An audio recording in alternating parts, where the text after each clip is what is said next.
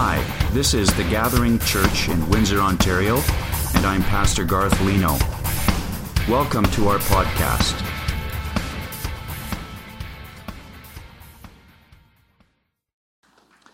Now, as we look to the Word of God, I invite you to turn with me to the book of Proverbs, chapter 13. A number of years ago, a British publication offered a prize for someone to submit the best definition of a friend. They received thousands of entries, and they released some of the best. These included A friend is someone who multiplies joys, divides grief, and whose honesty is unbreakable. A friend is one who understands our silence. A friend, said a six year old boy, is someone who knows all about you and likes you just the same. The winning definition read A friend is the one who comes in even when the whole world has gone out.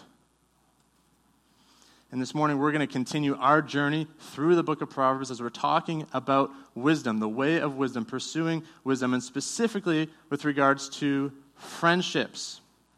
So, we're going to look at Proverbs 13, verse 20 to begin with. And as we see, look at this verse and others, we're going to see and discover that every believer in Jesus needs to exercise wisdom in choosing their friends. We need to exercise wisdom in choosing our friends. These people that we hang out with, these people that we bring in close, that we invest in. One of the reasons why we need to be wise in choosing our friends is quite simply because our friends shape us. This first point our friends shape us, they influence us. Verse 20 of Proverbs 13 Whoever walks with the wise becomes wise, but the companion of fools will suffer harm. Friendships have a profound impact on our lives, both presently, but the direction of our future. It's been said that we become like who we hang around with, who we spend time with, who we're influenced by, who we invest in. And so we need to be careful. We need to be wise because our friends are going to shape and influence us either positively or negatively. And we've talked again all summer, pursuing wisdom, growing in wisdom, attaining wisdom. And Proverbs 13, 20 gives us one clear way for us to grow in wisdom. It says, get with wise people. Whoever wants to be wise walks with the wise. Find people who are wiser than you and, and get with them. Find people who are pursuing wisdom. Develop friendships with those people. Find people who are walking in the ways of the Lord, who are, who are running towards Jesus. Surround yourself with them. Positive, good influences in your life. Now, kids, teenagers, school starts on Tuesday. And, and, you hear this maybe over and over and over again. You know, pick your, pick your friends carefully, pick your friends carefully but you hear it over and over again because it's true. It actually really matters. It's so crucial for you to learn how to make wise choices on who your friends are going to be. Not just talking about you know, being friendly and, and interacting with just everybody at school, but who gets in close, that inner circle. We have to be wise. How many times do we hear the stories from people? Oh, I got in with the wrong crowd and then I made the wrong choices, and then I suffered these consequences, and I fell down into this way, and then I was stuck in this pit, and all this kind of stuff, and there was this horrible scene. Now we know that God can work miraculously, and He can rescue people out of the pit, and He can change their lives, and they can be set on a new direction, absolutely. But wisdom calls out for us to say, it is so much better for you to avoid that pit if possible. Wisdom is a warning saying, listen, avoid. There are ways to grow in wisdom so that you can avoid some of these pitfalls and literal pits that you may fall into depending on what friends that you have and what they're up to. Parents, help your kids out in this. Help your kids out in this journey. Learn who their friends are and who their friends' parents are. Get, get involved.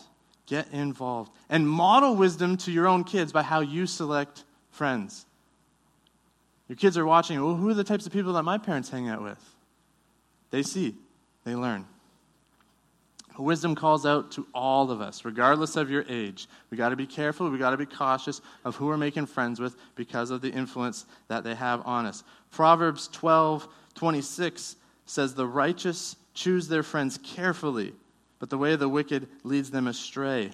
The wise person, the righteous person, the godly person doesn't just rush into any and every friendship and bring them in close. They're cautious because the way of the wicked leads them astray. And here's the reality there are many people, Proverbs you know, makes this distinction the wise and the fool.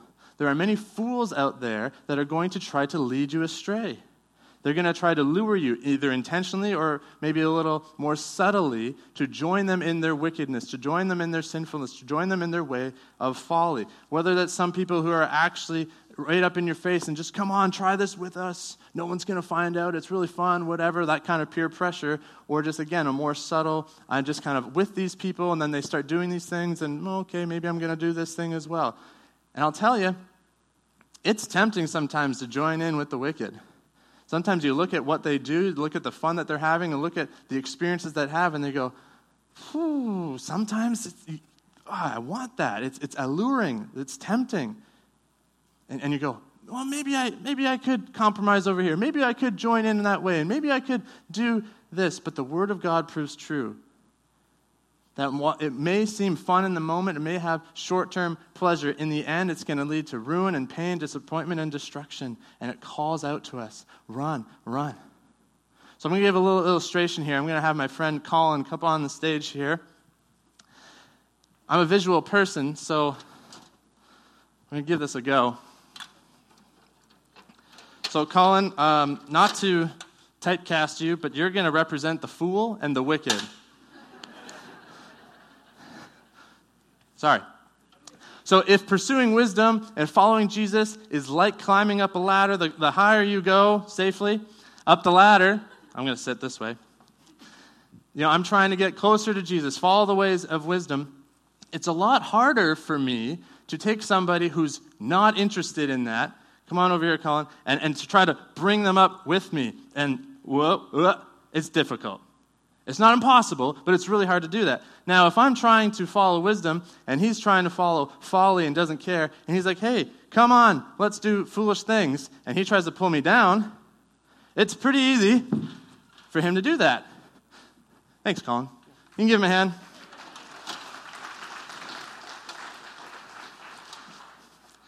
A simple illustration that I hope just helps hammer home the point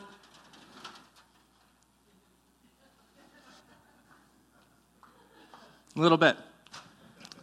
The ladder's not wanting to cooperate. Thank you.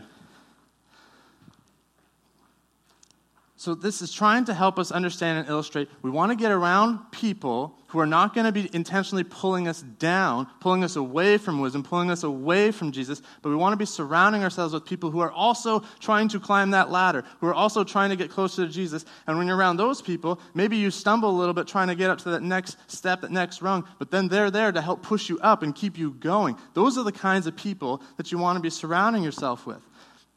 And I want to be sure that we are clear on this. I'm not talking about you can never, ever hang out with any non Christians or something like that. That we have to live in this Christian bubble and all we do is interact with believers and don't talk to non believers or anything like that. That's not at all what I'm saying.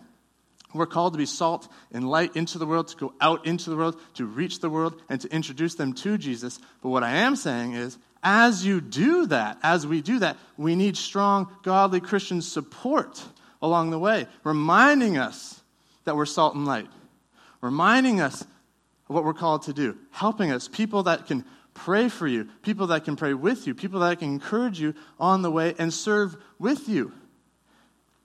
And so we're so excited again to offer all types of atmospheres, environments for that, whether it's kids gathering here on Sunday mornings to make friends, youth group on Tuesday nights, young adults Sunday nights. Again, different adult ministries we have, particularly small groups. I've said it already, but join a small group. Get some friends that are following Jesus, that are trying to climb up that ladder and climb that ladder together. Just got to get with wise people.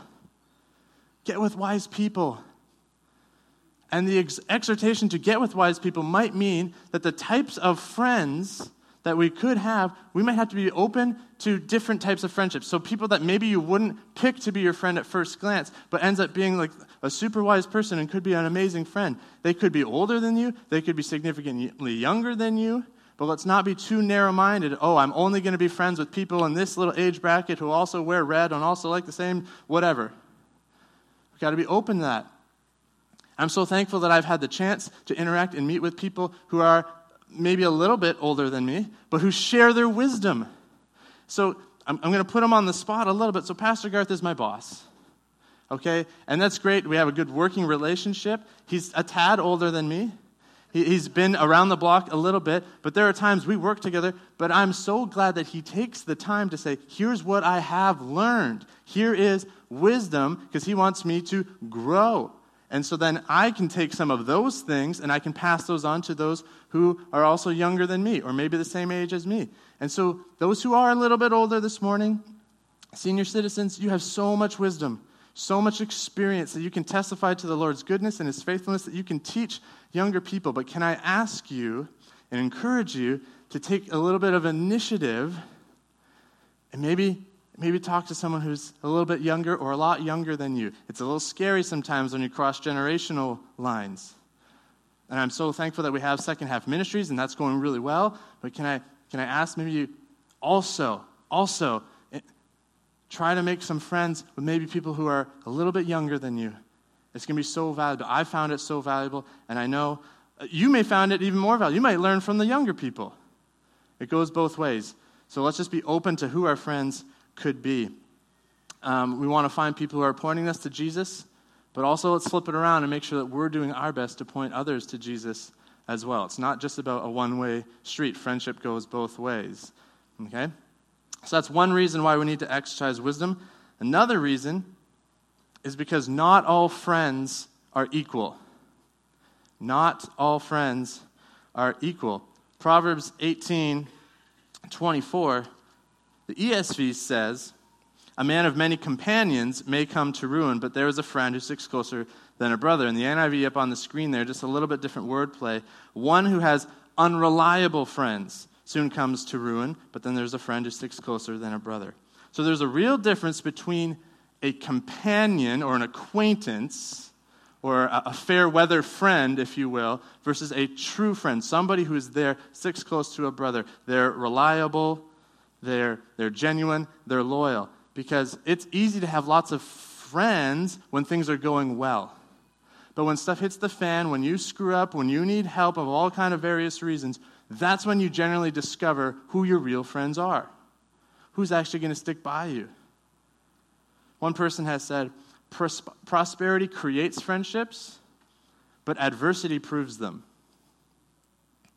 Adversity proves them. And before we get too carried away in our minds, maybe you're going there, maybe you're not, and we start immediately thinking about other people, like, oh yeah, I thought you were my friend, man.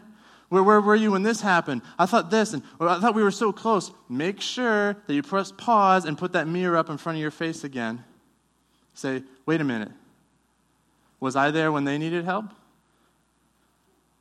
Do I stick closer than a brother to them? I can't, I can't just be like a leech that just receives and sucks and sucks and receives and receives and expect that friendship to be great if I never give into it, never pour into it, and never prove to them that I am also a genuine friend that's there for them when they need it. It goes both ways. Are we a loyal friend or are we just a companion?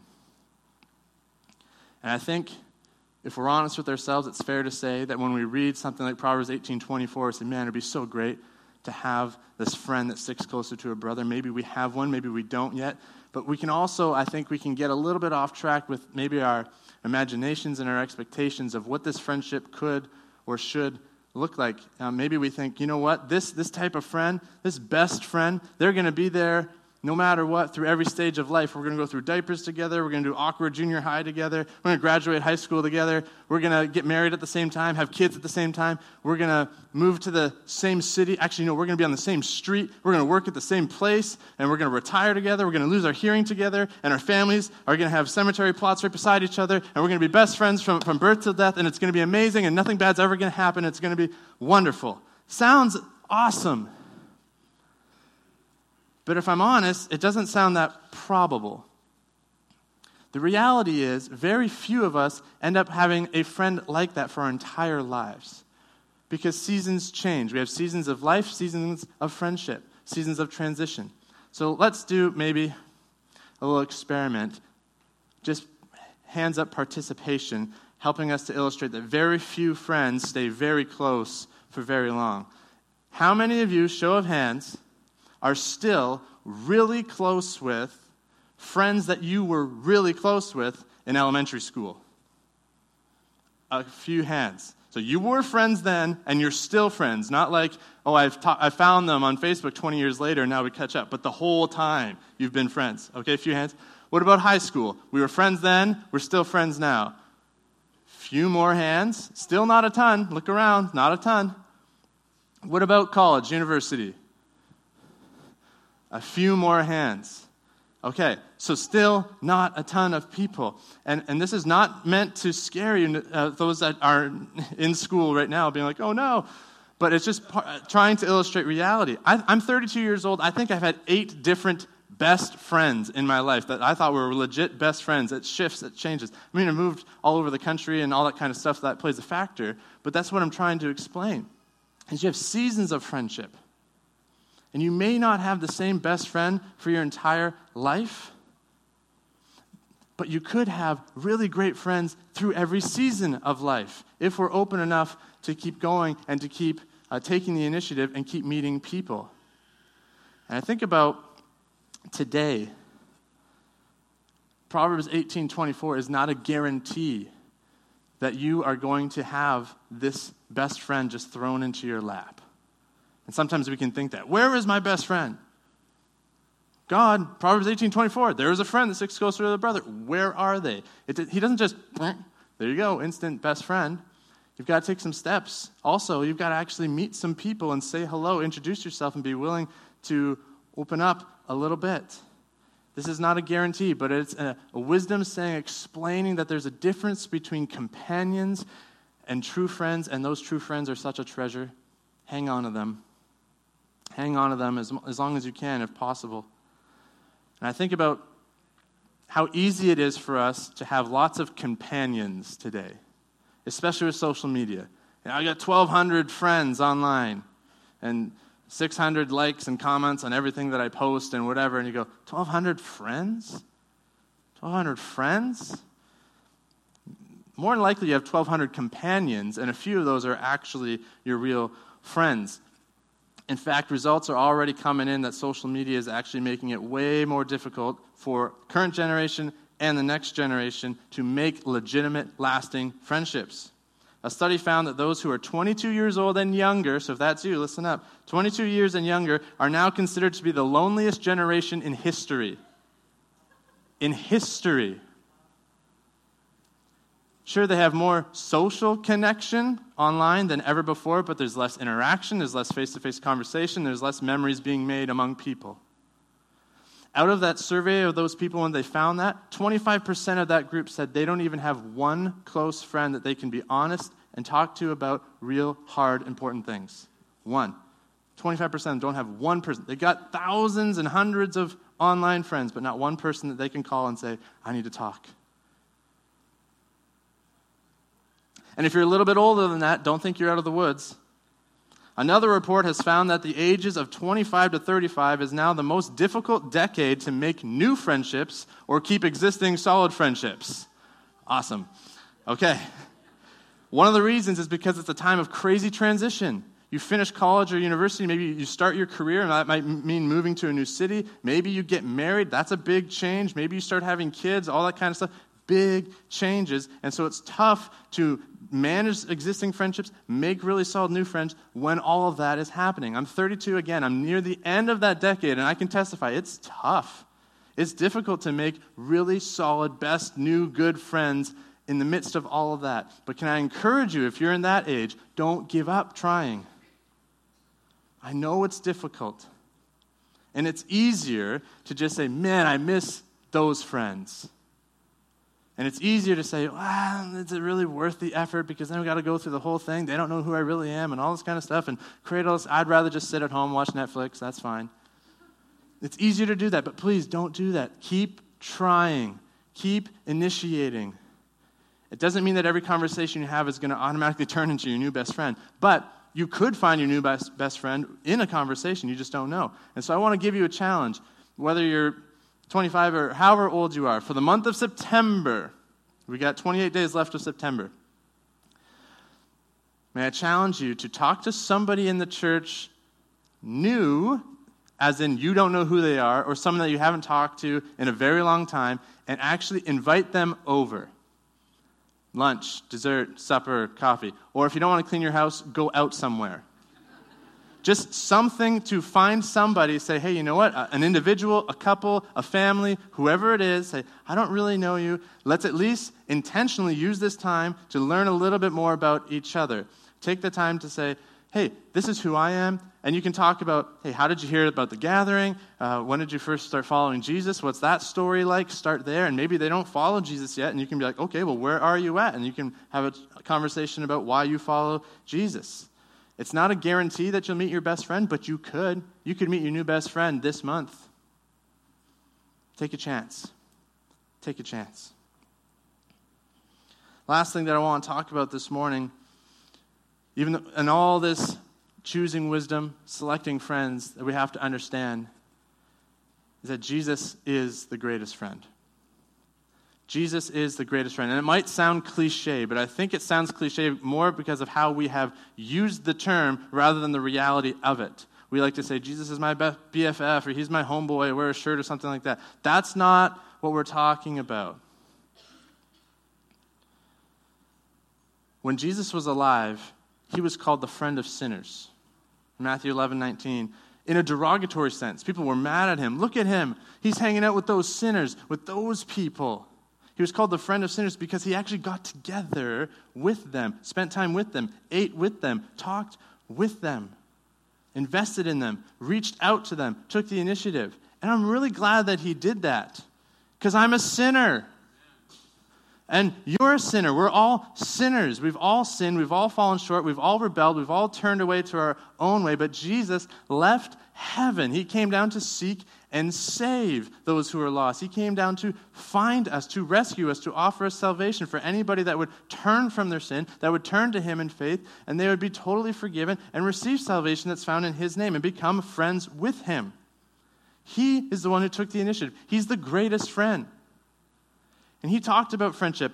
You know, he had his 12 disciples. People are like, oh, yeah, he had his 12 friends. Yeah, he had his 12 friends, but he had lots of other people and friends on earth as well. But when he gathered his 12 friends, he talked to them about friendship. In John 15, this is what it looks like to be a friend. He says, Greater love has no one than this, than he who lays down his life for his friends. And then he didn't just say it, he went and did it.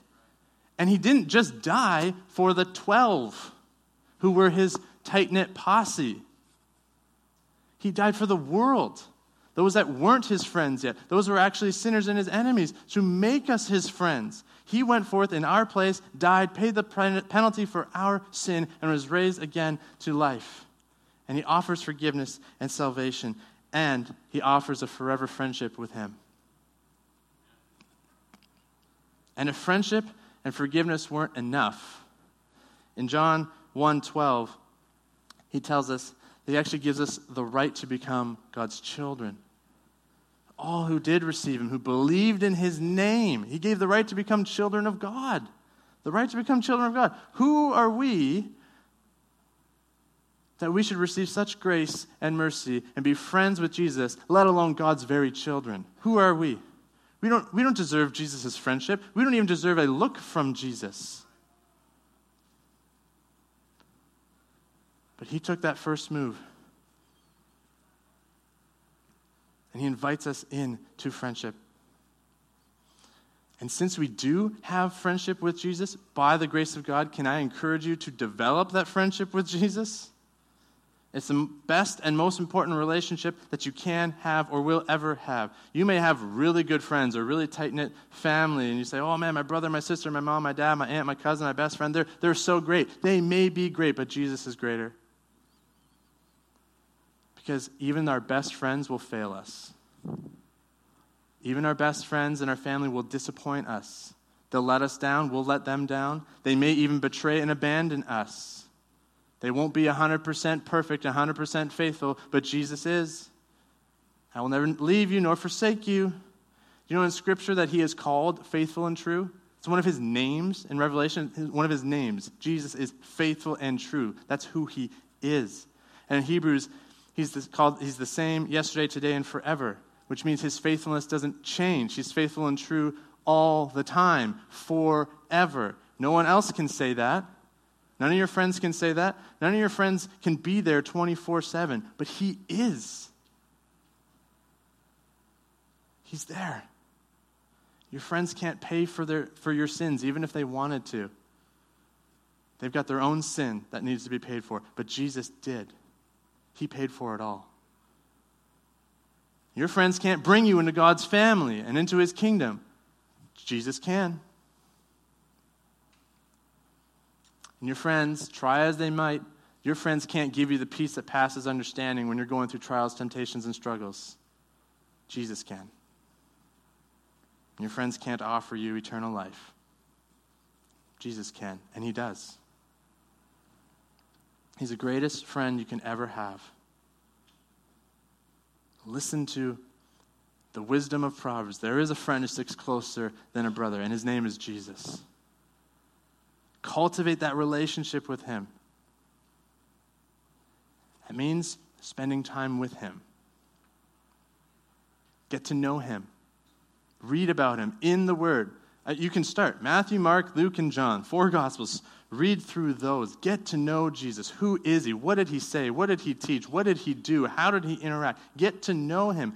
A friendship involves time spent together. Get to know him alone, have times of solitude, but then also get to know him with other people. Study together, have times to pray. Talk to your friend. We talk to our friends. Talk to your friend Jesus through prayer.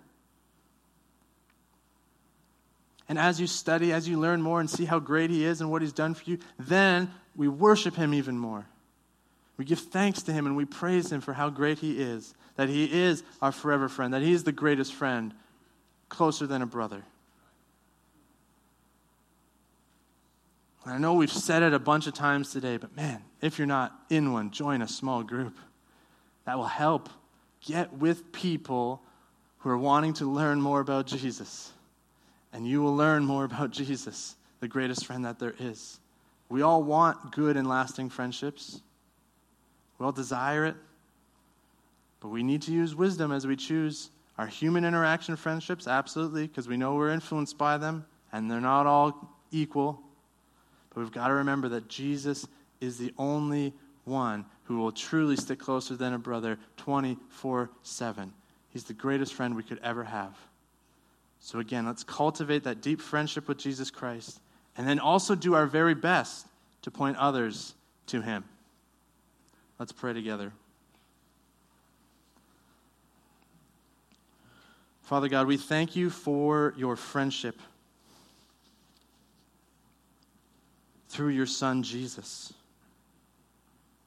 We thank you for your grace and your mercy. We don't deserve it. We don't deserve your friendship, but you offer it. So thank you. And Lord, I pray for everybody here, pray for each one of us that we would all recognize that you are the greatest friend, and that we would maybe, as we kick off a new season, a new school year, that we would also kick off maybe a, a, renewed focus on getting to know you, on cultivating a relationship with you, Jesus. Because our friends, as good as they may be, are not perfect and they will fail us, but you will never fail us. And Father, I do pray for wisdom for each one of us as we do choose other friends along the way. I pray that you would help us to choose people that are going to influence us in a positive way, that are going to push us closer to you and not drag us farther from you. And Lord, maybe there's some of us here this morning that might need to actually step away from a friendship that is pulling them down, that's leading them down the way of wickedness, down the way of folly, far from you. And maybe there are people here that they're, they're crying out and they, they feel the weight of loneliness and they, they're just saying, oh, man, if I could have just one or two godly friends, how great that would be. Lord, I do ask that you would, you would do a work and that you would provide friends, good, godly friends to those who need them, and help each one of us to be maybe a little bit more courageous, a little bit more bold in taking initiative and meeting some people and, and putting ourselves out there and trying to make some new friends. And God, I pray for our whole church. I pray that we would not just be a welcoming church, which I believe we are, and I thank you for that, but I pray that we would be a church where people can find friends, that we would be friends. We don't all have to be best friends with everybody, but I pray that this would be a body of believers that is friends with each other. And you can come and you can find a friend, a friend that will point them to you. Most of all, Jesus, I pray for those who may be here this morning who don't have a friendship with you. I ask that your Spirit would work, would draw their hearts to salvation, that they would understand that their sin, they would see their sin, but they'd also see your mercy and what you've done for them on the cross, and that there is a way of forgiveness, there's a way of salvation putting their hope and their trust in you, Jesus, for who you are and what you've done for them, that you offer that forgiveness, you offer that friendship, that relationship to become a child of God. Would you do that here this morning? And would you use us to introduce more people to Jesus in our city, even next week at the block party, so that more people can become your children, more people can sing your praises, more people can say, I have a friend in God. I'm a child of God. I was a sinner, but now I'm free. We pray this all in Jesus' name. Amen.